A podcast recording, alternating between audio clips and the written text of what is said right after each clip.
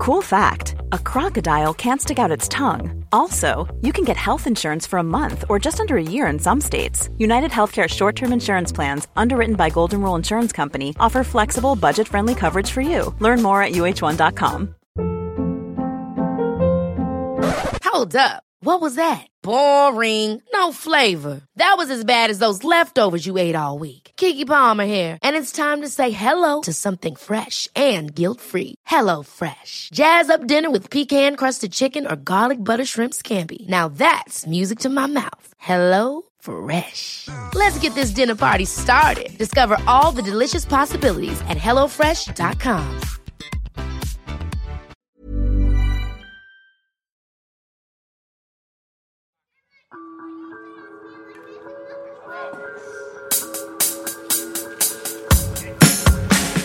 Welcome to my good bad brain. I'm a normal person, so I'm insane.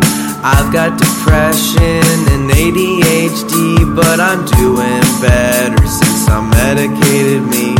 I'm still not always sure whether I exist or what being a person even really is, but I figured out a long time ago that being alive is beautiful.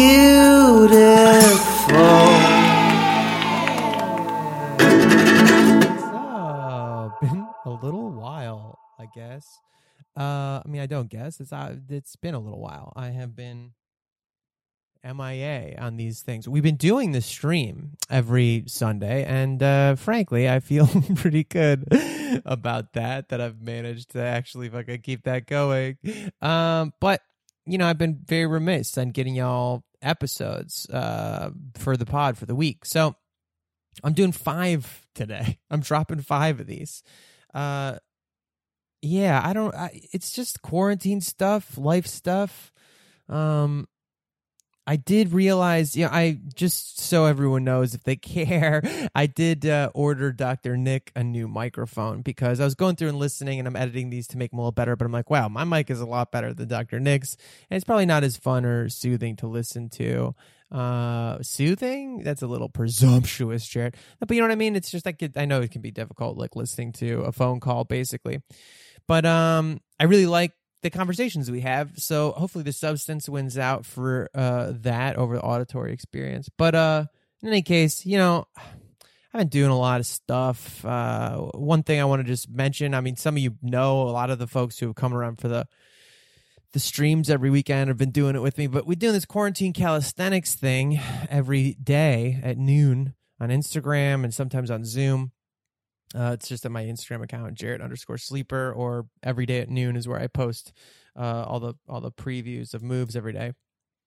And uh, man, that's been great. Like this little squad, the quarantine has really come up around it, and that little community and that little daily ritual has been pretty great. We've done like oh, I think seventy five. It's gonna be seventy fifth workout tomorrow, which is nutty, and uh, it's just nice. This nice little supportive virtual group and just between that and other little projects and then work stuff, working on ologies and stuff, it's just been hard to to get these pods done week to week. And then that thing happens, especially if you have ADHD, where you know one little thing becomes a big pile of things, and then the big pile of things seems kind of fucking overwhelming, and you just don't want to tackle it. So you know, I just I'm just making myself. I had you know I'm making myself do it, making myself get all all five of them out today and just kind of catch up and um I don't know, just feel so fractured sometimes, you know, identity.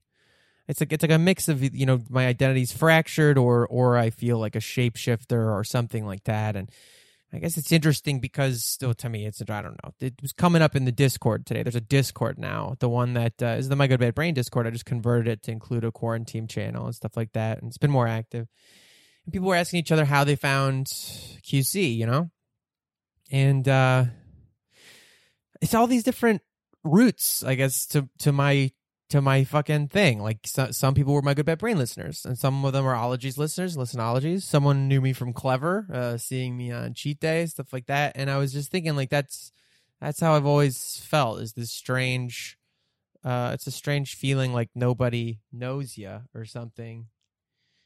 Um and and and it's like who's to blame for that, Jarrett? Like nobody knows you. What does that mean? I mean, some of it's uh, you, and some of it's the world. Some of it's me, right? Like, well, if you feel like, why do I feel like no one knows me? That becomes like, oh, well, I guess it's because I'm not like putting my true self out there. What does that mean? Are you? Are you not? No, I am. I just feel like there's this part of me, this one thing that I really think I am, and I'm not doing that. Well, why don't you do more of that? Why? And it just turns into this weird thing. It's like, well, I don't know. Some of it's maybe just like a sickness of our society that you have to have your brand really locked down, you know? Like literally everyone. Not even even if you're not like in the entertainment industry. Like e- every individual, they want you to have your brand, like figure out what your job is and who you are and where you're supposed to go and what you do so people can see you and go, "Oh, that's the guy who he bakes bread." You know? Or whatever. So it's strange to just be this sort of public uh, identity I, I put out there and doing this and and you know still feeling like rooted in theater i guess some kind of performance where it's like everything's just a skin you put on and it's all just as true. It's really strange. And uh, i guess related to that in this which was the the eighth episode i believe in this stream from a few weeks back i kicked off with a question asking dr nick um, basically about like why am I numb to kindness? You know, why when people say nice things to me, do I just it goes it goes in and out of me, or I you know reject it sometimes. Um, so we talk about that a little bit. I've been trying to work on it more because I, I realize I think it's tough in my relationship. I think it's tough on everything. You know, when you don't think about it because you know we're raised this like in our society so often whether it's just catholic or protestant or just like whatever just just that you it's good to be a martyr it's good to be bad it's good to be like no i'm bad i'm bad everyone else is good that kind of a thing. And you don't kind of realize like it's actually pretty rude to not be able to accept love or kindness like especially if someone loves you and they feel like they can't get through to you and just rolls off you it's an easy way to make someone feel like you're not really there and you know you're really disconnected and you know sometimes it's not our fault really you know sometimes it's it's depression stuff and and ADHD stuff for me big time ADHD that's a really common thing with ADHD is people feeling like you don't care about them and you're like no no I, I do. I just this brain is bad with things like short-term memory or getting outside of my own head and things like that listening sometimes. So just been thinking about it and it was good to talk about that um, some questions from the audience came in later about um, also related to identity, I suppose, and good or bad feelings. Talking about uh, self harm. Someone asked a question about how they're a mom, and, and sometimes people like say, Hey, uh, how would you feel if your kids saw you do that or knew that you were doing that? And that that actually stirs a little bit of resentment because, you know, it's like, well, it's so hard not to have your identity just tangled up with these kids you had. And I totally get that. You know, like you don't exist except as this thing. So I think that's very interesting. And uh, you know, as usual, it just it turned into a nice it turned into a really nice conversation. So um I've I've preambled enough here. Um I'll just mention also that I think uh, I'm going to be changing the um Good Bad Brain Patreon up a little bit, just to be more of a general Jarrett Patreon. I feel like, you know, this by Good Bad Brain is definitely just one of the things that I do. And between the quarantine calisthenics, which have become pretty consistent, and other art and things that I like to create and have done over the years, I, I just might as well. I'm not going to stop doing Good Bad Brain. I love it. You know, keep doing the Sunday live streams. I hope if you've joined or if you want to join, they're, they're really lovely. Sunday, 10 a.m., just talk to Dr. Nick about whatever people want to talk about. Um, they've been nice. It's just a great resource, I think, because uh, he's a legit researchy pro, you know?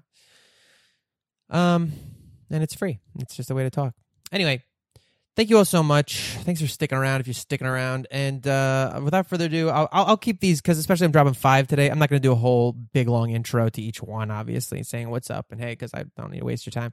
But uh, you know, I'll drop these all, and I'll get more steady with them. And I don't know, I, I bring back some brain breathers. Maybe I think the brain breathers were nice sometimes. See, but people seem to say that they like those. It feels validating. All right, that's enough little ramble putting the ramble and preamble. You know what I'm saying? All right. Thank you all so much. Uh, check out patreon.com slash my good bad brain. If you want to support there, go to mygoodbadbrain.com if you want shirts or anything like that or quarantine gear. And uh, check us out at youtube.com slash jsleeper on Sunday mornings at 10 a.m. That's where we're going to, this will stream podcasts each week. All right, y'all. Uh, that, that, that'll be that. Thanks so much. See ya. Self care, hydrate, be well.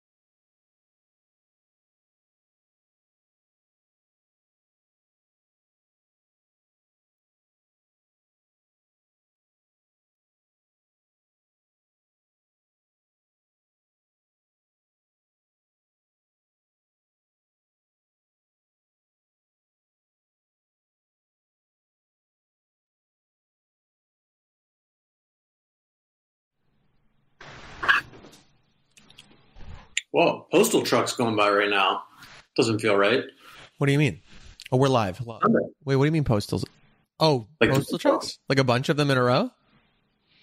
No, that would have been fucking crazy. No, just That would be very, that would be like extremely Jade Helm, you know? I'd have to jump out and see what was going on if it was a caravan of postal trucks cruising by. Do you uh, do you remember Jade Helm like that like conspiracy theory that was like No. that was like the UN was gonna like uh use some obscure UN law that Obama made to like come occupy like to take guns and occupy parts of Texas. Oh, no. It's called Jade Helm because of the blue the hats that they you know the, the UN helmets, and they were gonna like uh use old Walgreens or something like WalMarts, and they were like turning them into camps.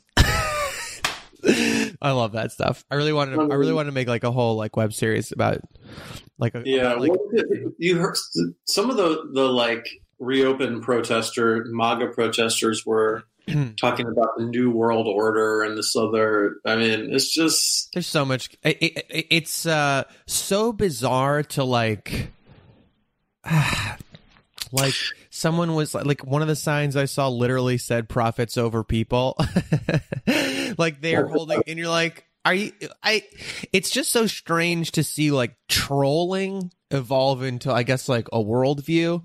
You know, yeah, and not Right. in like a fun. I mean, I like to troll. a sincere, a sincerely felt, if not considered, worldview. I- I mean, the other thing I just, I also, I just think you know, like our education is just so system of education is just so far behind what people need to know. Like people, I'm sorry, people can read. And this is someone who loves to read the classics, and I had like a very traditional classical education. You know, like I had to read the Greeks in college, you know, which I love. I think everyone should do that. But people need to know now how to read and evaluate a news article Yes, and how to like evaluate basic statistics. Like these are the things that people need to graduate high school knowing. They don't really need to read like fucking Jane Eyre, you know, they can do that later. But they need Yeah. to know how to like look at a, a graph and be like, this is bullshit. Or like read a news article and be like, "Mm, this seems like nonsense. yeah. How to vet sources and stuff like that. Some some modicum of like. uh basic critical yeah crit, like internet literacy and critical thinking i would much rather have like people learn that shit than read crime and punishment although i love crime and punishment they can read that later Hold on, I forgot to do this part. hi, hi, everybody. Now we're here. hi. Now we're here. Sorry. I um forgot to transition us from the pre-show screen to the it'll pop over in just a second. Hold on. But it's uh whatever. Now we're live. Um, oh dude yeah. Just quick question maybe if, anyone's watching i'm curious to, uh, about what they think also have you seen that show midnight gospel on netflix No, I haven't heard of it. oh, you're gonna you're gonna love it it's What is bonkers it? What is it? It's an basically it's like a, a podcast, but set to completely trip the fuck out animation. So it's the, I believe Oh, uh, that's wait. Maybe I have. Is it a Spanish show? No, it's not Spanish. It's like the guy has a universe simulator, and every episode he like launches himself into a different planet in a different body and has a conversation with somebody interesting. Cool. And it's set to just completely bonkers, like you know, Animation. LSD tape animation. Oh yeah, this looks awesome. I'm very. Like the first one was Doctor Drew, and it's hilarious. Is it? Yeah, I will. but they're great. Yeah, There's one with Damien Echols. I mean, it's kind of like uh, I, I can't remember the guy's name who who uh, is the creator, but he actually has a very sophisticated understanding of Buddhism and Buddhist principles. I mean, he's obviously a, a serious student and practitioner, and so he taught the different. The guy who created it, I, I think it's the guy who. I don't want to get it wrong. I think it's the guy who did. Ward? Yes, Yes, that's he does Adventure Time and stuff like that. Yeah, so he he is c- very clearly has studied a lot of Buddhism. Uh, Yeah. so yeah, check great. I, re- I recommend it to everyone. Um. Oh yeah. Emily said she's very excited to see the show. The creator of Adventure Time made it. Hi everyone. Yeah, Um. Great. y'all we don't i don't really have like topics or anything today if you guys have any questions or things you want to bring up feel free to pop them into the chat and we'll respond as we go. But otherwise this is just kind of like a hang a hang session and saying what's up. Um i was gonna hijack some of it about some emotional processy kind of things. Because i was i was having this this this might seem so i was like i i was like laughing at at the notion of asking the question because it's so like therapy but i think uh valuable which was like why can't i feel love? Um but but also kind of seriously uh the thought i was uh, basically it's comes from this thing happened the other day which uh so you know rogue will know about it and so um I've been doing that quarantine calisthenics, which is like so nice. You know, it's been like this nice thing. We do it at noon every day, these workouts, whatever. And the group got together and made this really beautiful like video of like 15 or so of them that, uh, unbeknownst to me, and they're all like, like all over the world. Like there's people in Germany and like all over the US and, and they're just like doing a move and they go, nothing left in the tank. And cause it's, I guess that's the thing that I say all the time without like realizing when we're doing the workouts. And it was just so nice, maybe very emotional. I was like, crying about it and like feeling very like, wow, that's so cool to see all these people.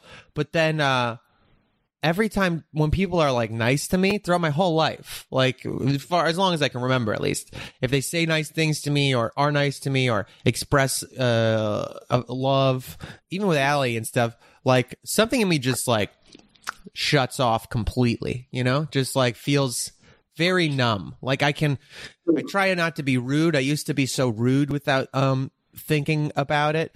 Um, and uh, like I remember when I was uh I did this play when I was a teenager. I think about this moment often because I was like, what a fucking idiot I was. But not it's a very small thing, but it's like after a show of this play that I did, this uh, person I was like only a teenager in it, and it was like a professional show, so it was like very cool for me. And somebody else who was like a friend of a colleague said like, you were so good in the show, or what what really great job. And I just said, oh, acting's all bullshit. Like you know what I mean? I couldn't nothing anybody ever said nice to me. I had to like disregard it completely. I was just like.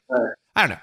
But anyway, so this is so I'm just kind of curious if there's anything that uh exists or is you know known uh about like that kind of weird reaction to kindness or uh, affection where I you know cuz I always I don't know, I feel like it's bad. It's like I, I, you know what I mean? It's like the inability to receive, not just bad for me, but it's like impolite and also like prevents you from engaging with people. And like, I just don't know how I'm supposed to, that's the feeling is like, I don't know how I'm supposed to react, but I know that I'm like uncomfortable. You know what I mean? And it just feels like numb. It just feels like there's like this weird distance between myself and the loving feeling or thought that somebody's trying to to give me. I can believe bad things all day long, you know? Sure. Yeah. I think there are a lot of ways. To, so, well, okay. So, first of all, I think uh, what you're describing uh, is relatable, and I imagine many people can um, relate to that, and, and or have had similar experiences, right? Where it's kind of like you're trying to distance yourself from a compliment so that you don't have the discomfort of feeling like either good about yourself, which can feel uncomfortable sometimes, or acknowledging that there's something good about you, which can feel uncomfortable.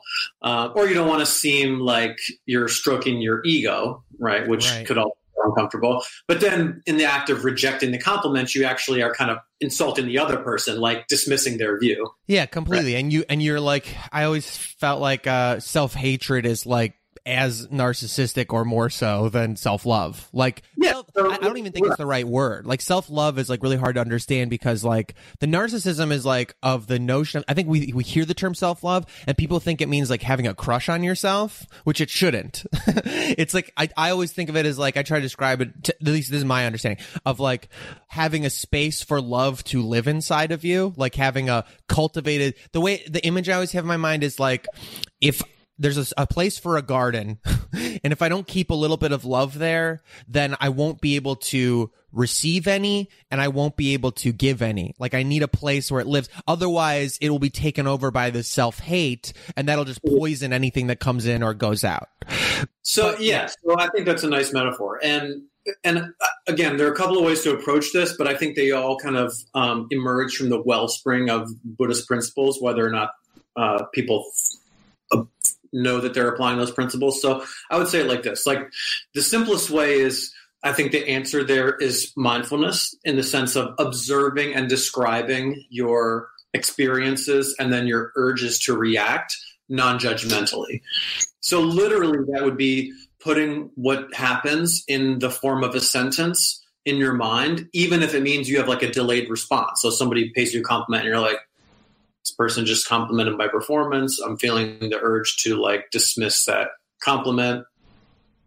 But my, my values are telling me I should just say thank you. Thank you. Got it.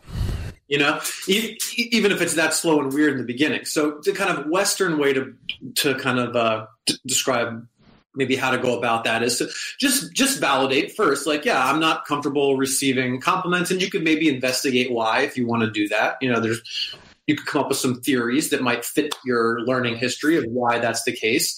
And then you would, might want to think about like well what are my values around this issue?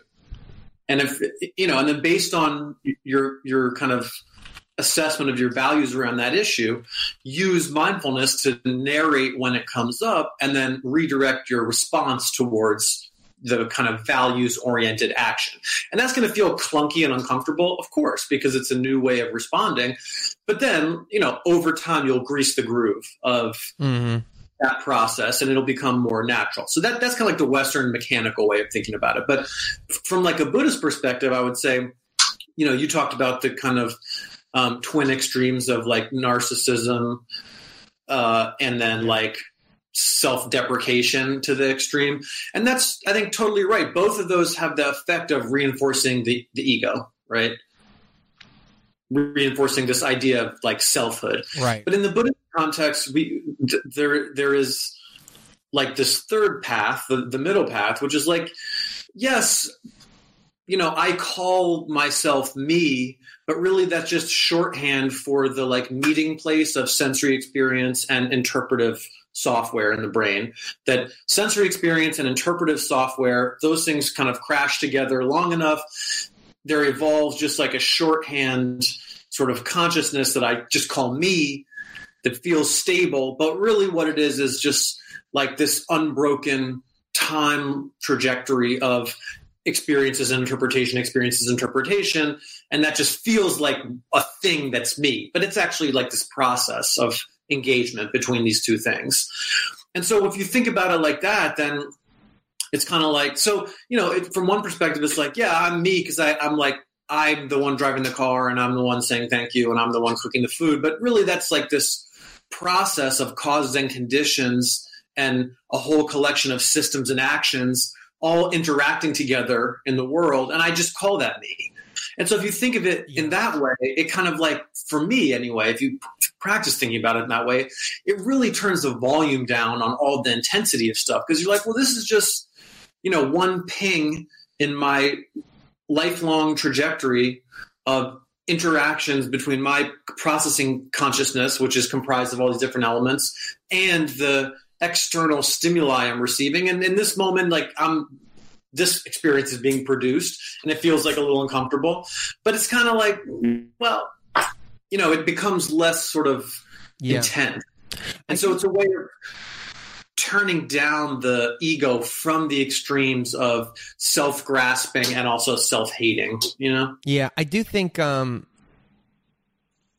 the, you, i do feel like a robot like I think I do a little bit of the thing you're talking about um, maybe already, which is probably positive of being like of just sort of narrating the experiences I'm having in a sort of uh, clumsy um, stream of conscious way, which is fine. I think there's just a way of, of maybe editing that a little bit better too, so it's not as uh, again like self-indulgent i guess and self like I, I, yeah. I think the i think the trick it seems to me even the self-narrating pause reaction can also get trapped in this cycle of like rumination of like what's going on inside my head you know?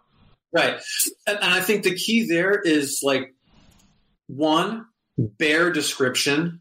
Like you don't need a lot of adjectives you know Oh, bear. Bear- I thought you were saying bear like bear it, like handle it. No, like bear. B A I C. Yes, threat like threat Yeah. bear. bear without without accoutrements, right? So bear description and non-judgmental language. Like if you do it with judgmental language, then you are literally practicing rumination. So it's critical that you don't allow non-judgmental language to go unexamined. It's kind of like in in the Buddhist text they call it being a guard at the palace gate. You, you can think about it like being a bouncer at the door of a nightclub. Like don't mm-hmm. fucking let everybody in. You know, Yes, I've never heard that. don't let ri- the riffraff in. Don't let the judgments in. Don't let the kind of expounding, you know, looping ego supporting sentences in. Don't think back to how this is like other times. No, stay in the moment. What's happening right this second, and nobody else gets in. And if you find them in there because they will sneak in, you kick them the fuck out. That reminds me. I, I know we said last week we are going to do a um meditation this week. Uh, I I've actually I did meditation yesterday on quarantine calisthenics, and I was going to do it again today. Are you Yeah. available at noon? Would you like to come do it at noon? Sure, yeah, I can hop on at noon. Is that okay? Usually I do quarantine calisthenics. We go from like noon to we, we'll do it on Instagram. Uh, I think I can share like I haven't tried it yet, but you can do like a request to join. You know, I'm not on Instagram right now, but Oh, at all? no, not no. All right, well, maybe there's just- a way we can figure it out. But that'd Yeah. be nice because I've been doing that. We're gonna do it again today, uh, and just all the stuff you're talking about was making me think about it because I was thinking about the like, uh, you know, let thoughts like be a horse, just don't ride it. Like let it gallop through your mind, but don't ride. There's like, Oh, that's great. things I learned about. I do like this like qigong sort of uh, thing that I learned in kung fu when I was like 16, and it's like my favorite uh, way to way to meditate. But that would be nice to do. I didn't mean to like jump so hard to another topic, but if you are available, that would be cool. I did it for we did it like a 20 minute one yesterday, which I was like probably the longest I've sat and meditated. Yeah, that's long. cool. It was cool, man. It's like it's trippy. I'm also trying to figure out what's wrong with my body. Like my I have this thing keeps going numb in my shoulders, but there's like nothing to do about it. I was thinking like that's the next that's the next quarantine thing that Alie and I were like, let's get into acupuncture. Maybe we could just do some at home acupuncture. Like, just can we go order some needles, start stabbing around and see what happens? Yeah, I don't know. Um, we get some powers or something. Who knows what could happen? No, but that is really helpful. Just uh, it's it's kind of weird that like the the tool of uh that sort of Buddhist DBT whatever thing seems to kind of just like apply to whatever. You know, just like you can just pause, narrate your experience without value and with bare language and I mean, I yeah. To me, you know, the the Buddhists, and again, I'm familiar with the Tibetan tradition, so it's. I think you know people might say other things about other traditions, but the Tibetan tradition is a pretty Oh, you there? Like it's not so much like Zen, where there's like the koan that you kind of break your consciousness against because it resists interpretation. The Tibetan style is highly interpretive and academic. Wait, wait, wait. So I like. Wait, what's the first? You kind of broke up for the first half. What was the first half? There's the Tibetan one. What's the Koan one? Oh, Zen. So, like in Zen, there's there's less. I'm not as familiar with it, so people can correct me if I'm wrong. But my understanding is that there's less overt, like academic interpretation. It's more like, you know, um, using things like the koan to resist the brain's urge to get in and un- and unpack and understand, and to frustrate the urge to do that until it is revealed for something without inherent reality that just dissolves, you know. But in the Buddhist tradition, in the Tibetan Buddhist tradition, that dissolving under analysis is like a highly structured, regimented system of like academic philosophical system, you know. Yeah. Uh, That's so cool. I didn't I- know that. Well, what's Yeah, the I- koan? is the koan like the re- repeating? Like, is that like having a mantra? The koan is like one of those. It's it's something like if a tree falls in the forest and no one's around, doesn't make a noise, like something that's Oh. unanswerable. Almost like aphorisms. Yeah, Uh huh. Okay. And so, oh, that's interesting. That's right. Zen koan. Right. That's like yes. And then the Coen brothers. And then um, and then uh. And then and then so in Tibet, I didn't know that either. Maybe like that'd be a fun thing to do if you want to like do like a primer on Tibetan Buddhism or something. Um, I, like I'm gonna spring that on you, but like maybe like next uh, week or one of these weeks, that'd be like a cool episode. It's just because I've never heard the, the structured. I'd be curious to know what the structured thing is. I mean, somebody said uh, Emily said. uh I put an alarm on my phone to do uh, to narrate my feelings every day since Nick recommended it a few episodes ago. I think it's helpful, which is pretty. That's great. I'm really glad to hear that. I, I think the key is just to remember to do it in the present moment and without judgment. Oh, that's a good point. Wait, hold on. Sorry, someone was saying, yes, that's true. Hold on.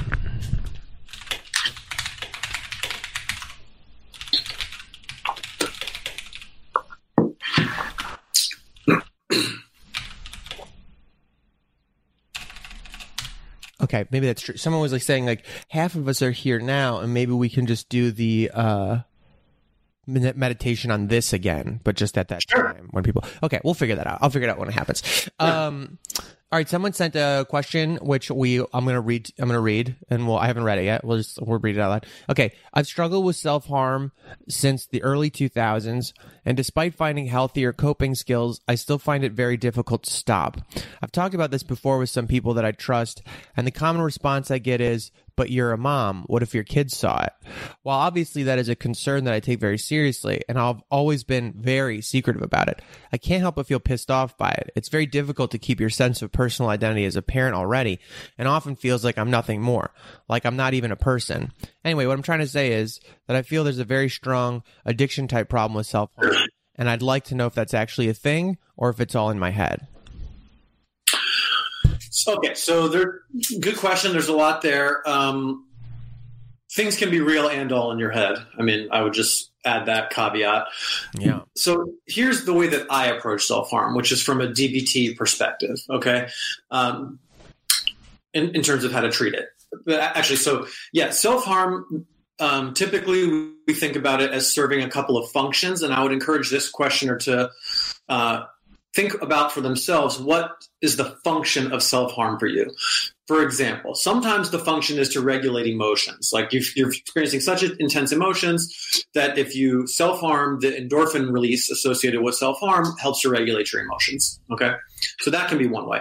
Another way is to uh, serve as a communication behavior, right? Like a, so if, if you have a skills deficit where you're not able to, or you're in a, a situation where, you know, people receiving your communications don't help you as a result of their limitations and your skills deficit that uh, self-harm can serve as a communication behavior right? To, to signal to people hey i'm in a lot of distress. Now if you're secretive about it and you're hiding it from people that uh, there's also a lot of shame involved, of course. That may indicate that it's more of an emotion regulation strategy rather than a communication behavior. But you know, you got to think for yourself: what is the function of this behavior for you, and, and really think about it. Um, I would also encourage you to uh, visit a therapist, try to make an appointment with a therapist who can support you uh, and who's a specialist in self harm. I think it's really, you know, people often do work on it by themselves, but if you're in a position where you can uh, see a therapist, I really encourage you to do that because you deserve help and support. And there are people who specialize in helping and supporting people to stop self harming. Okay. So, from a DBT perspective, when we work with self harm, uh, like when I work with someone who self harms, which you know I've done many times, the reason we're so concerned about self harm behavior as therapists is because it is a major risk factor for suicidality. Okay, and because you are rehearsing, practicing, harming the body, Mm. uh, which makes it easier to harm the body in more serious and more intense ways. Okay. It's also possible to make a mistake, especially if you're, you know, drinking alcohol or using other substances. It's easy to harm yourself more than you thought you were and to put yourself at risk for dying, you know, bleeding out or something like that. So when we work in self harm, uh, what we do is we just say to the person, look, if you want to do this treatment with me, the thing we're going to focus on to the exclusion of all else is ending self harm or suicidal behaviors. And we can't talk about anything else, like a fight with your partner, the kids bothering you, or other things in your life that are stressful. We can't talk about any of that stuff until we eliminate the self harm behavior. So we won't do anything in therapy until you commit to stopping self harm. And so that will cause you to think, well, how committed am I to stopping this self harm behavior? And I, would encourage you, you know, you got to evaluate for yourself. Is this something that you're kind of like, I don't think it's that big a deal and like I just do it a little bit? Or is it something you really want to stop? Mm. Because to me, I want to work with someone who is committed to stopping that behavior and using other skills to regulate effectively and appropriately. So, you know, you got to ask yourself that. Uh, again, it's much better to do this with a therapist. Okay. And then you need to prepare yourself because when you stop, when you commit to stopping self harm, which I urge you to do, I urge you to eliminate that from your life. Okay. Because it's so dangerous and so damaging to your sense of self. When you make that commitment, you must be ready for an upsurge in your emotional discomfort because nothing will work as fast as self harming. You're going to have to learn to tolerate the distress that's going to exist in the gap between your urge to self harm and your use of other strategies. So rather than having like a sharp drop off in the discomfort, if you're using it to regulate emotions, you're going to experience an upsurge and a slow tailing off Mm. Of those uh, unpleasant emotions. And that's going to, it's to be that way until you get really good at the other skills. Um, so to sum that up, I would urge you to work with a therapist who specializes in self harm, like a DBT therapist. I would urge you to diagnose the function of that behavior for yourself. And then I would urge you to make a strong commitment that you are going to stop that behavior and use alternative strategies. And if you go to like dbtselfhelp.com, you can see um, distress tolerance would be the skill set you could use um, to do kind of like learn cr- kind of crisis survival, emotional crisis survival um, skills to replace that that self harm behavior because you have to replace it. Yeah, that is interesting. I, that all tracks. One thing I was wondering about was like, you know, uh, well, one thing that made me think of was just like I used to, you know, the the like white boy rage punching walls thing and stuff like that. I do That count. part- Yeah. I, do think part of that was ba- the same, like the shock of pain and destruction and expression would just like make me feel normal again and be like, it's fine, it's over. I didn't mean to be so scary. It's fine. I'm just punching. The. I was just Yeah. trying to get it out, you know. But like that, that's not really unacceptable. Um, I was No. wondering, is there an aspect of um like can there be an aspect because like they asked you know about this feeling of their personal identity versus being a parent and sometimes they feel like they don't even exist you know like Yeah. is there an aspect of like uh you know you do it to like i don't know almost as like claiming yourself you know i feel like self-destructive behaviors can be like a thing to be like i exist and i do whatever i want with me you know Sure, sure. And I think that gets at the necessity to diagnose the function of the behavior. So if the Yeah. function of the behavior is to give you a sense of separate identity because maybe you feel like your identity has been subs- oh no hold on let's see if we get you back wait hold, hold on, wait. other areas. Oh, Like you probably need to be setting boundaries with your kids and your partner or your family to create some space for yourself. Like that that's where I'm, you know, I would be going. Is there a, a skills deficit around boundary setting, around carving out time for yourself? And it, maybe there are some skills deficits around feeling like you can say no to things Mm. feeling like you can say, I need you to do this because I need some time for myself. Maybe that brings up shame and guilt, which are probably emotions you're not comfortable, I'm guessing, yeah sharing with other people or regulating. So I, yeah, I could be way off base, but this would just be consistent with my clinical experience. Okay. Yeah. So it's probably the self harm is probably masking skills deficits in other areas, maybe interpersonal skills deficits. yeah Um, and I think, you know, lots of, I'm not a parent, so I can't speak from experience, but I've worked with many parents who identify this dynamic that they feel like their personal identities have kind of gone away. Um, or they don't have access to those anymore because they're in such a demanding parental role. yeah So, yeah, I would imagine um, looking at some of those uh, deficits is going to be important as well. Yeah, that sounds very real. I mean, that whole like this is not my beautiful life, this is not my beautiful house thing. Uh, you know, like it feels very true. Yeah. That's part of like aging in general, I guess. But like it's Yeah. very easy to like yeah. So like look around and uh I mean that's a glib way to say it, but like you, you know you know what I mean? Like I think we all experience that thing of like what the fuck how did I get here? And you can figure out all the steps of like things you picked along the way to be like no, I like that. I like that. I like these things. But you can you can very easily feel like do I even exist? What are my desires? What you know that kind of thing. I also think that if you are not in the habit, which most of us aren't, of acting mindfully, it can feel even more, uh, you can feel even more alienated from your life because you may not actually have made those choices. You may have kind of reacted, stimuli may have come up, and you have like reacted to it and gotten pinballed into a certain trajectory and not made a whole lot of intentional decisions about getting there. And that can, you can feel like trapped and stuck.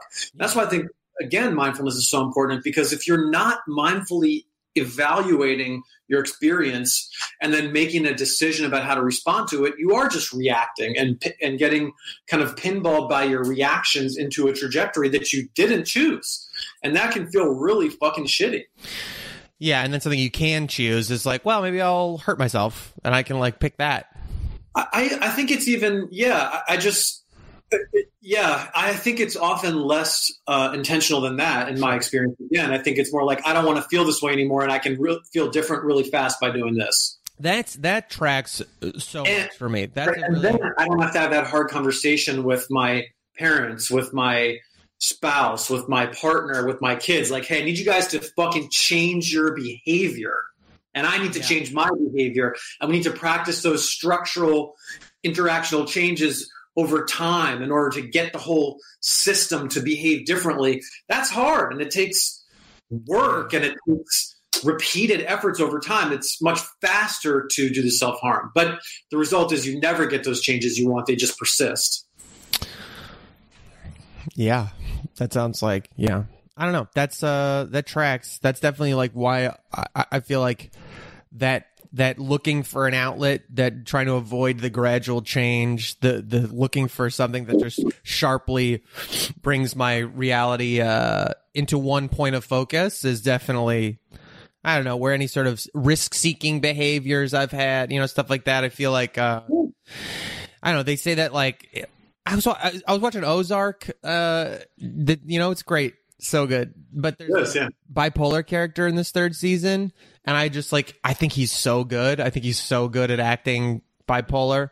And uh, I mean, my dad was bipolar, and I've been worried that I'm bi. I don't know, but like that's the crazy thing about it. Alie, when I were watching, she's like, "Does it remind you of your dad?" And I was like, "Yeah," but it also just reminds me of me, and just like how strange it is to try to distinguish. But like a lot of like the some of the ADHD stuff, some, like there were things that they said like risk seeking behavior and blah blah that I was like, yeah, that all that all tracks for like you know, you just go drive your motorcycle too fast, maybe while you're drunk or something like that, and things that you would do because like that would put you into like now. Like there was no ruminating, there was no uh, you know, I figuring mean, out the future. it's also very fun to do that, even though it's a terrible idea.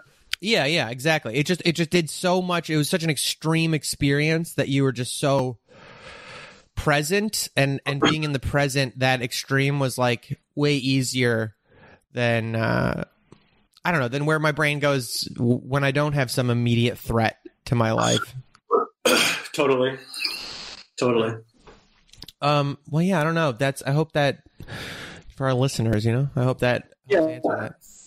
I, I hope this person will follow up with us if that's not tracking with their experience. But I, but please, if, if you're able to, please do try to find a DBT therapist because it, it's really it's like the specialty of that um, treatment protocol, and I think it could really really help. I, I know this is gonna be like too simplifying, but it just it does. Um, when I did an episode a long, long time ago with my buddy Zeke, who uh, who's been in AA for a long time, he's talking about this thing called the God shaped hole that like they uh, you know they refer to, and um, and I thought that was really striking because that, that came out of that came up in conversation when I was talking about I, when I went and did Al-Anon, uh, and I w- and I looked at the wall because a lot of those AA you know a lot of those twelve step rooms are like shared by various 12 step programs so you can look around and see the like tenets of the different and you're like wow they're all the same like it doesn't matter if it's uh, sex and love or or narcotics or alcohol. Or, they're all like the same. And he was like, "Yeah, it's the God shaped hole. It's like we they everyone has the same thing. It's just like what are you putting into it? And like I feel like uh, you know whether or gambling or or whatever, it's like the same thing. And um, I don't know. I I think my brain tends to maybe over um analogize analogize things like maybe makes everything everything is everything in my mind but i really do think that uh that like it, it, it always seems like all this mental health stuff a lot of the behaviors are coping mechanisms with the same root there's a similar root issue of like related to like who i am and, and what i am and why i am or something like that and they're just coping with that in different in different sh- with different strategies. You know what I mean? Or your body's like trying to find uh, uh, equilibrium with different strategies, and just you know. Yeah, I mean, I think I, I agree. I, I think the I would go even a little farther, and I would say I think the the reason we need to deal with those like thoughts is because they trigger emotions. You know, emotions. Learning to regulate your emotions in an effective way is really the root of therapy. Learning to manage and regulate your emotions, developing some expertise and managing and regulating your own emotions in a way that allows you to do the things that you want to do. Uh, I think that's really the at root. That is the key of therapy. Uh, yeah. More important than some kind of epiphany or understanding. It's regulating your emotions. Because if you didn't have any emotions, then you wouldn't need to be in therapy, and you would have a shitty, boring life because, you know, well, there would be nothing going on. But understanding and kind of, um, yeah, developing a sort of personal narrative, all these things. I think the reason they're so important is because they help us to regulate emotions and make sense of emotions. So that's my take. You know, other people have different takes, but that's my experience. That's that's my take. Someone said, um, Oh, two two things. We got a question. I'll just read this thing first, though. I struggled with self harm, and my therapist, every time I told him I had cut, he would ask me, "What purpose did it serve?" And I never really knew what the answer was until recently. I had drawn a picture of myself with a speech bubble with a scribble, and the scribble goes inside my head, and then I fall to the ground with a dark scribble taking over my body. We talked about this drawing, and I realized that I was drawing that I couldn't express my emotions and how I was feeling and so self harm was a result of me unable to express myself. So now when yeah. I get the feeling of self harming, I think, can I express my feelings in a different way? And that's helped. Yeah. So that's like a perfect example of the the self harm behavior covering a skills deficit, right? And I, the reason I say skills deficit is because it's different from you're fucked up and there's something wrong with you. There's not. There's just a skills deficit, mm. and the skills deficit that you had was describing your emotional experience. And why on earth would you know how to do that unless you had been taught how to do that? It's difficult to do it. Yes, so it's not that, that you're fucked up. It's that you didn't learn how to regulate your, uh, how to describe your emotions, and describing your emotions in a way that feels real is a critical determinant of regulating them. Even just knowing the words. So, like sometimes when people come in and they like, especially if they like Diff- Wait, hold on. List of emotion words. Like slow, slow, back. Oh, go back like oh, thirty seconds. Yeah, so like sometimes what you need to do is just give people like lists of emotion words so that they have more words than mad, sad, glad, whatever. Mm. Like there's like just there's like 50 words for angry. And like it's important to know them because you know, frustrated and mad aren't enough, you know? Like knowing the granular language to use makes it feel more manageable and real. Mm-hmm. Yes. So it makes total sense to me what this person is saying that the function there was to regulate emotion and the deficit was that they didn't have the language yet to describe the emotion. That's something I think as a society, like if we could just remove our tendency to inject like negative morality into ignorance, you know, like saying like, like if we, like one thing I think about a lot, uh, or just the injection of morality into everything, like into our calculations. Like, like one thing that's very frustrating is talking about um, food, nutrition, and exercise with people. Is like, uh, is like my friend Lizzie said it really well one time was she was like um there's no such food there's no such thing as like food that's like bad for like what did she say it was like the point was like um like carbs aren't like sugar isn't bad it just is a molecule that re- reacts in a way. Like, you know, you're not a bad person for eating certain things. It's like if you could just remove the sense of po- like good, bad morality from like everything and then just go like, no, it's like a calculation. There's like, it's just Yeah. like a way f- physics works. It's like molecules interact with each other and do these things. It- You're not a good person or a bad person because you exercised or didn't or ate this and ate this instead. Y- you know? The moral the moralizing of all behaviors for it's just an example of this cognitive shorthand. Like what's the Right. easiest shortcut for behavior is calling something good or bad.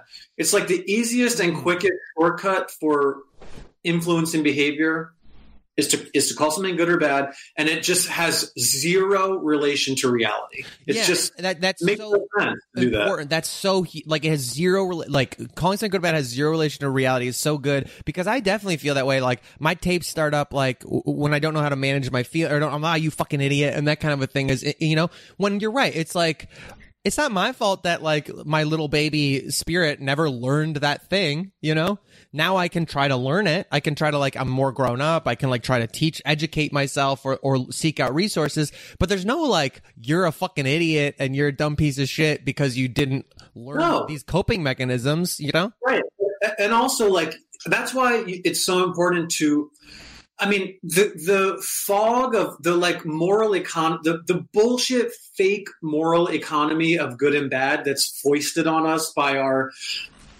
superficial pedantic silly media it it you must penetrate through that. So what does it mean to say oh i ate a whole pizza i'm bad what does that mean? How does your body feel? Does how does your body feel what thoughts are you experiencing right now what are the emotions that you're experiencing describe them describe them in granular detail without judgment and that's the result of this in this moment of you eating the whole pizza not you being bad what the fuck does that even mean it doesn't have any meaning Right. Yeah, that's so. for me, because I have a lactose problem, it would be like, well, now I feel like my stomach it hurts. Yes. My- You know, I, I I'm having the thought that there's an undigestible ball of cheese in my stomach. I'm now having some thoughts like I'm experiencing the thought that I shouldn't have done that. Why? Well, it's pointing back to the physical discomfort. Okay, it's really a physical discomfort problem that I'm having. yeah. Yeah. Does that mean I'm bad? No, I'm just physically uncomfortable right now. Am I more spiritually and morally bad because of that? Yes. It's craziness. No, you are. You are. You're weak-willed. You're a weak-willed bitch, and you have uh, no interest in any sort of self-preservation or kindness to yourself, which probably means you don't have any sense of kindness towards other people either. You know, Right. if you're so I mean- irresponsible that you would do something like that to yourself, then probably you're a garbage piece of shit. Toxic entity that spreads that to the world around you. Isn't that what your brain tells you? Isn't that the correct thing that your brain should be telling you because you ate pizza? Right, right. I mean, like, how absurd is that? So it's absurd. Uh, so- don't yourself do that. It's oh yeah, totally absurd. That's oh yeah yeah yeah. Ha ha ha ha. I never do anything. That's totally absurd. Ha ha ha. Um. All right. Somebody uh, asked a question that I wanted to um. Uh, I wanted to address. Uh, someone said, following up on last week's quote, if you're worried about being smarter than your therapist, you're doing therapy wrong. uh, any tips on telling difference between they actually don't specialize in what I need help with and they aren't helping me in the way I want them to help? Um, am I just looking uh, for some perfect fit that doesn't exist slash is less important than just doing the work? Okay, so this is a good question. Let me. There are a couple things, different strains braided together into this question. So, one, you need to like your therapist. Give it some time, you know. But if you're if you've gone to therapy like four times to the, with the same person, and you're like, I, this is just not a good fit. Then don't see them anymore because that that the most the research indicates that most of the, what determines the outcome of therapy is the relationship with the therapist. Hmm. It doesn't mean that you need to have like a chummy best buds relationship. It just means that you need to the relationship needs to be working for you, and so you probably need to like them. Okay, like at least you need to trust them. Um, so that's important. Okay, and, and you should shop around. Like anything, any other care provider, you should fucking shop around until you find someone you like. Two, you should ask them, what is your specialty? What kind of uh, issues and problems do you work with? And what have your outcomes been like? Mm-hmm. and what's your theoretical orientation? And if they're like uh, they don't, can't answer any of those questions i wouldn't see that person. If i'm like what's your theoretical orientation? And they're like i just i'm, I'm i just talk. Well okay i i don't need you for that so they should have a coherent answer to what their theoretical orientation is, what kind of training they've received, and what kind of problems they specialize in. They yeah. should be able to articulate that to you in a convincing way. And if they can't, I would find someone who can, because there are people who can. But then the other thing is, uh, what the second part of the question was like, am I was, something I want? Uh, tips on telling the difference between they actually don't specialize in what I need help with, and they aren't helping me in the way I want them to help. Yeah. Oh, am I just looking for a perfect fit that doesn't exist? Slash is less important than just doing the work. Well, okay. So the the, the piece I wanted to get at there is uh, how is it that you want them to help you? Mm-hmm. You know, that's what you. Sometimes people come in and they're like, "Hey, I'm here," and it was such a huge step for me to just fucking get here. Like getting in this door took so much work that you can't see. I want you to make me feel better now. Uh, like that. That happens a lot, and that's not going to work. So if that's what you want, then you need to adjust your kind of frame if you're like, I want someone to teach me some skills and help me to learn these and apply these different skills so that I can start to change the parts of my life that aren't working for me. Well, I think you're on the right track. If it's more like that, you know. So the the answer there is it depends. But mm-hmm. but to kind of sum up, ask them about their theoretical orientation. Ask them what kind of problems they work with and where they were trained and you know let them convince you. Two, I think your your orientation towards receiving help needs to be something like I'm asking this person to help me make changes by learning skills and applying them effectively. Okay, that, that's kind of. Yeah. And then the third one is, yeah, I don't think there's a perfect fit, but you should have a positive sense of your relationship with your therapist. And if you've gone like three or four times and you don't have that, move on. Yeah, it's interesting. There's no reason why the first person you see should be like the right one. You know, that makes sense. Yeah, I yes, I totally feel that. I, I feel like uh, it it does kind of it, it just keeps making me think of like seeking out a martial arts class. Is yeah. like there's yeah yes, yeah, so many different reasons you could be going to do martial arts. And like people who are really into like talking about how bullshit martial arts are, different martial arts are like, oh, that's useless or whatever. It's like, there's also this other question of like, well, what are you going to the class for? Like, what do you want to do martial arts for? Like, if it's just like some of us, yeah, you just want to be able to be good at fighting. Sure. That's like how you start. But like, a lot of there's a lot of other very good reasons to be going to a martial arts class like community totally. or like internal mastery or to learn a b- beautiful way to move or, or whatever there's like so many reasons that are not even related to the martial part that are not even related to like the being good at fighting that like You know what I mean? But it, it, demands a kind of like personal investigation, but also that personal investigation. I feel like if you've been around like martial arts enough and, and similar to therapy is like you should be able to smell out when you're in a place that's like just a pseudo cult that you're just like, oh, there's a bad vibe here. They're going to be like harassing me about like, where you been? Why aren't you in class in a shitty way and not in a, like a nice way? You know, things like that. that you, I'm sure same thing with a therapist. If you go and like, like you said, they don't have a good answer about their pedigree or they get annoyed that you ask about not their pedigree but their training i think is a better way to yeah. think of it it's not like an elitism they, they thing it's be, like a yeah, they should be non defensive about that. They should be excited to tell you about it. Like when people would ask me that, I'd be like, "Oh, awesome! Like, yeah, I, let me t- like, yeah, you're gonna start asking me this because you're gonna get a lot, you know." But but if they're like defensive and weird about it, that's a major red flag to me. Yeah, I'm like, okay, you're this is should not be this type of interaction. This is yeah and and you know perfect fit yeah i don't really believe in a perfect fit for anything but one that you can work you know? Like dude sometimes we would, i would be in villains and i'd be like oh my god dude when are we going to start drilling? Like it's been like 40 minutes you yeah, know? I know, yeah. But i fucking love villains and i know yeah. like, I've never found anywhere that I like better than that. It's it funny because I, I do think about villains in particular is is a place that I've I've always felt like I acknowledge that I love it and it was good for me because I had such a, and I do think part of it was because I already had a strong foundation in uh, fundamentals and I trained for a long time before showing up there.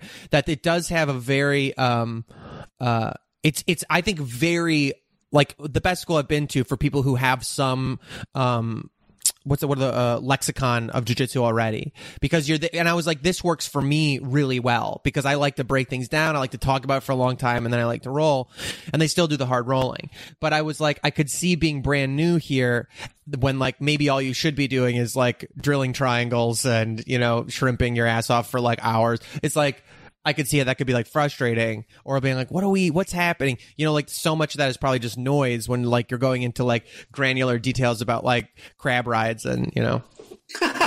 yeah. But, um, I mean, I have to say, when it was like inverted guards, I was just like, all right, I'm not. You're just like brand new. you're like, you've been doing I'm for, like, do a this, year. you know? I'm just not going to do it. That being said, I really like, I think, uh, not to like keep talking about very specifically my jujitsu school, but Nathan's approach is, I think, very innovative and like, I'm curious to see how it plays out for some of the people who have like started at villains like Yeah. if they do manage to like hack their way into like high technique things quicker and if they're able to apply them more and more um, because to me a lot of the high technique stuff is really hard to do without a foundation in the fundamental shit uh, Yeah. because like you'll just get crushed on the fundamental shit before you even get to doing your very technical stuff. Anyway, um, someone said, thank you. I felt guilty, pretentious about thinking various folks didn't have a coherent theoretical framework. Oh, good. Glad to know it's okay to expect that and that it doesn't mean necessarily that I'm avoiding hard work. Yeah, absolutely. There you go. That was just somebody who asked that question. Yeah. I would just say one more, two more things. One is I really miss you guys. Say hi to Nathan. I like really miss that place so much. pop But in for the classes if you the Zoom classes. I'm sure you'd be welcome if you wanted Monday and Thursday nights. Okay, I will do that. I can't do it on I'm Monday, sure but I'll. I'll do it on maybe on Thursday. I can do it. They're really Um, cool, and they're really like. I think you'll like them because they're so. uh They're very like. It's just I've never seen anybody else do anything like it. I think he's made a big impression on Damien as well. Like Damien popped in for that one class and Yeah, stayed for so like an hour and a half when he meant to stay for twenty, and then he had him basically run it back, like do another seminar for the other owners of Damien Maia affiliates. Oh, cool. Hey, it's really cool. I mean, like Nathan's really doing cool shit. I think with the, I was like, dude, you should, you could make this like a weird little series that people would like sign up for.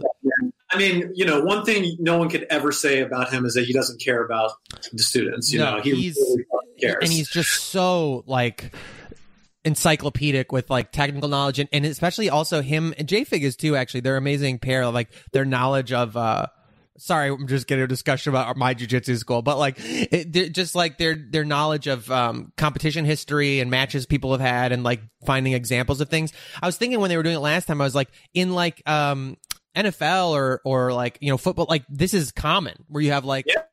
yeah, watching the tape. Yeah, like you have watching tape, and then you have like specialists who are like coaches and assistant coaches and whatever who would like go over this stuff with people.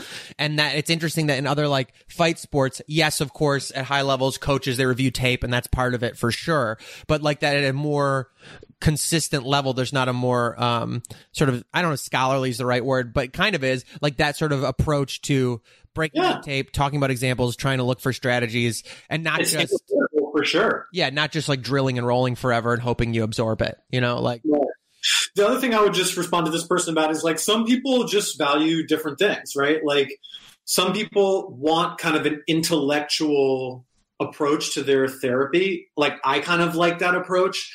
And so, you know, sometimes I would get a patient who would do that, would kind of like quiz me, and then I would like explain my background and stuff, and they'd be like, oh, okay, this is like kind of what I wanted. Other times I've had people who were like not into my approach because it's like it's maybe it's a little bit too much like that, you know. Um, so you'll, in, in the sense of fit, there are therapists who are more aligned with probably what it seems like, what I'm interpreting. It seems like you're looking for. So you'll find that person. Yeah. You know. Um, yeah, last thing I'll, I'll just read because I have to go to the bathroom really bad and we're already like seven minutes from the end anyway, so it's fine. We'll call. Um, uh, someone said there who does QC with me. I like the way you described getting rid of arm flab. Really changed my perspective. So just backing up made it practical rather than emotional. I just wanted to share this thing because I, I I changed my perspective of things. I started thinking things more about this, and I've noticed it in it's interesting certainly there's plenty of total fucking maniacs in the fitness world like who you know are are have beautiful you know in the traditional sense bodies and just hate themselves and are maniacs about it and whatever. And you can totally poison your brain by like counting calories too much and getting like too deep down the thing and being like oh this part doesn't cut enough you know or whatever. Absolutely. I'm not saying like people who are in super good shape are like mentally healthy because usually not. But I will say something that I, I was good for me when I started getting into physical fitness and sort of like body manipulation and, and shaping. And, and one thing I like about talking about bodies with friends who are also into that, who are into like either like hitting weight classes for martial arts or other sports or, um, into, uh, you know, just body, like bodybuilder types. Like my friend Lizzie, who moved from being a powerlifter to like just for fun was like, I want to do a, a figure show. I'm to like try to just cut like a bodybuilder the way they talk about their bodies with a lot less morality and like it's like they're describing a horse or something like that is so refreshing to talk to somebody and talk about your own body and their body as just like it's not sexualized it's not flirty it's not like um uh judgy in like a, a your spirit is bad way because you have like this body fat percentage or something like that. It's so refreshing. And then the way they approach like being like no if you want to change a, a part of your body it's not about how disciplined or good a person you are or bad a person you are. It's like about inputs of uh you know, physical stimulus and then a body's response to that stimulus and then the sort of like molecules and chemicals you have inside of your body that contribute or detract from those uh, body reactions to that stimulus. It's right. just a function of you know, physical stuff, like physical laws of nature. And it has nothing yeah. to do with if you're a good person or a bad person or a pretty person or an ugly person or like all this shit that we like add on to it and that's like yeah. very refreshing is to say like if you hey if you want if you want to get rid of arm flab quote unquote it's it's not it's like it's the same thing as like um one thing I always that struck me and I and I get pedantic about sometimes but I like is like the infantilizing language especially for um the marketing towards women in the fitness world of like sh- slimming and like toning and shaping and all this nonsense is like you can hypertrophy no meaning yeah, you can hypertrophy or you can atrophy a muscle. That's it. You can't shape it, lengthen it, tone it. Like you can't do those things. Yeah. You know, so it's like this idea that like I don't want to get what? Like what is what they just don't have meaning those words. Like no what does it mean? Yeah. Physically, what does that mean? I, it's a it describes a process that doesn't exist. Right. It's just like this it's it's nonsense to keep you like to sell you shit basically unhappy. Yeah, unhappy. You don't buy things when you're happy. Right. And that here's like, the word, yeah, like one sentence that I heard that I really like. I forget who said it, but I, like it helped me as I kind of evolve and get older and things change. Where it's just like I want the body to serve the mind. I don't want my mind to serve my body. Like what the fuck is this sick slavery of that? You know, I want my body to serve my mind. Yes. 100%. For me, um, I think my overwhelming, and maybe this is a negative way to put, but it's just the one that stuck in my head and I still have is like, I often, I, I, my, my physical practices and are generally about making my body feel less like a prison than it does. That like, I want to be able to move relatively freely. I want to be able to, like, if I want to climb a thing, I can climb a thing. If I want to jump, I can jump. If I want to, like, stretch weird, I can stretch weird. Um, the fact that I can't just do backflips on command bothers me, but that's fine. You know, I just, the, the more I can reduce, and that includes pain in my body, I want to reduce pain in my body as much as possible. And then, allow my body to like create positive sensations for myself. So that includes eating things that taste good and feel good and are fun and whatever, but then also limiting the discomfort I cause myself with my own finicky IBS or whatever and trying to balance those things. But just as much as I can treat my vessel uh, I, have I've also kind of had this idea of like my body's not me, but it's mine, and that that approach uh, applies to my brain as well. That like it's just my Gundam, it's like my my meat mech that I walk around in, and so yeah. I want to take care of that and try to like steward that well and be grateful for it and understand that it's my only vessel for receiving my universe and having emotions and thoughts and physical sensations. So I want to do my best to take care of it without over identifying with it as like me and what kind of like if I'm good or bad person, you know. But anyway, totally. that's my little mini rant about that. Okay, guys, thank you so much for being here. That's we're gonna call it for today. Thanks, Dr. Nick. Um, we'll figure out uh about noon. We're still gonna do meditation uh for quarantine calisthenics if you guys want to be there. All this great quarantine gear exists. Uh, if anybody wants to get that at mygoodbadbrain.com or my good bad brain Oh, yeah. stuff. I can get that. What? I'm gonna order one. It's I cool, man. Uh, the mask. I'm gonna make a black one today because uh, Oh, Nathan. I want Nathan that. yeah, Nathan wanted a black one, and I was like, all right, I'll go figure it out. Dibs on that. Okay, yeah, I'll let you know. Uh, I'll pop it up later today. Maybe I'll just do it right after this. Um, it takes like a little bit to set it up, but then um, we're gonna do meditation, and I'm gonna see. I'll talk to you, Nick, Nick if if we can figure out because uh, some people have asked about doing a Zoom class, like if we could switch. The idea was floated there of switching quarantine calisthenics instead of just IG Live to like a Zoom, so we could all be in like a gallery, and that would be a nice approach to try to do for the meditation as well, to try to like Zoom that. I'm highly Zoom networked, so yeah. Let me know. Okay, so let me all look into that. We'll definitely do it in an hour either way. See you guys, and then tomorrow.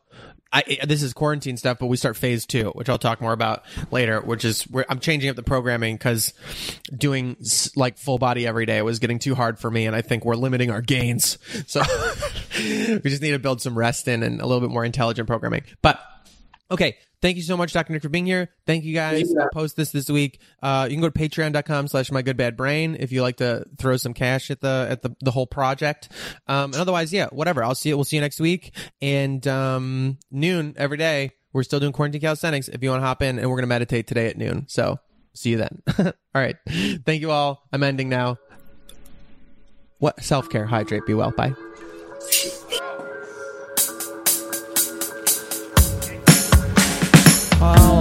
All right. Thanks for joining us, guys. Uh, My Good Bad Brain is a production of Mind Jam Media, my little media company. Thanks to uh, Coda for making this theme song with me. And uh, that's it. MyGoodBadBrain.com. Patreon.com slash MyGoodBadBrain. You're the best. Have a good one. Self care. Hydrate. Be well.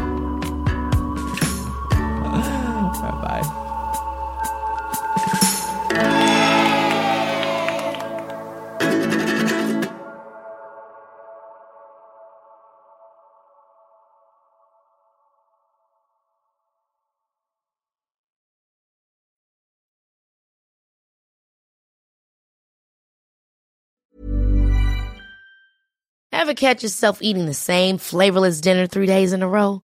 Dreaming of something better? Well, HelloFresh is your guilt-free dream come true, baby. It's me, Keke Palmer. Let's wake up those taste buds with hot, juicy pecan-crusted chicken or garlic butter shrimp scampi. Mm. Hello Fresh. Stop dreaming of all the delicious possibilities and dig in at HelloFresh.com. Let's get this dinner party started. Even when we're on a budget, we still deserve nice things. Quince is a place to scoop up stunning high-end goods for 50 to 80% less than similar brands. They have buttery soft cashmere sweaters starting at $50, luxurious Italian leather bags, and so much more. Plus, Quince only works with factories that use safe, ethical, and responsible manufacturing. Get the high-end goods you'll love without the high price tag with Quince. Go to quince.com slash style for free shipping and 365-day returns.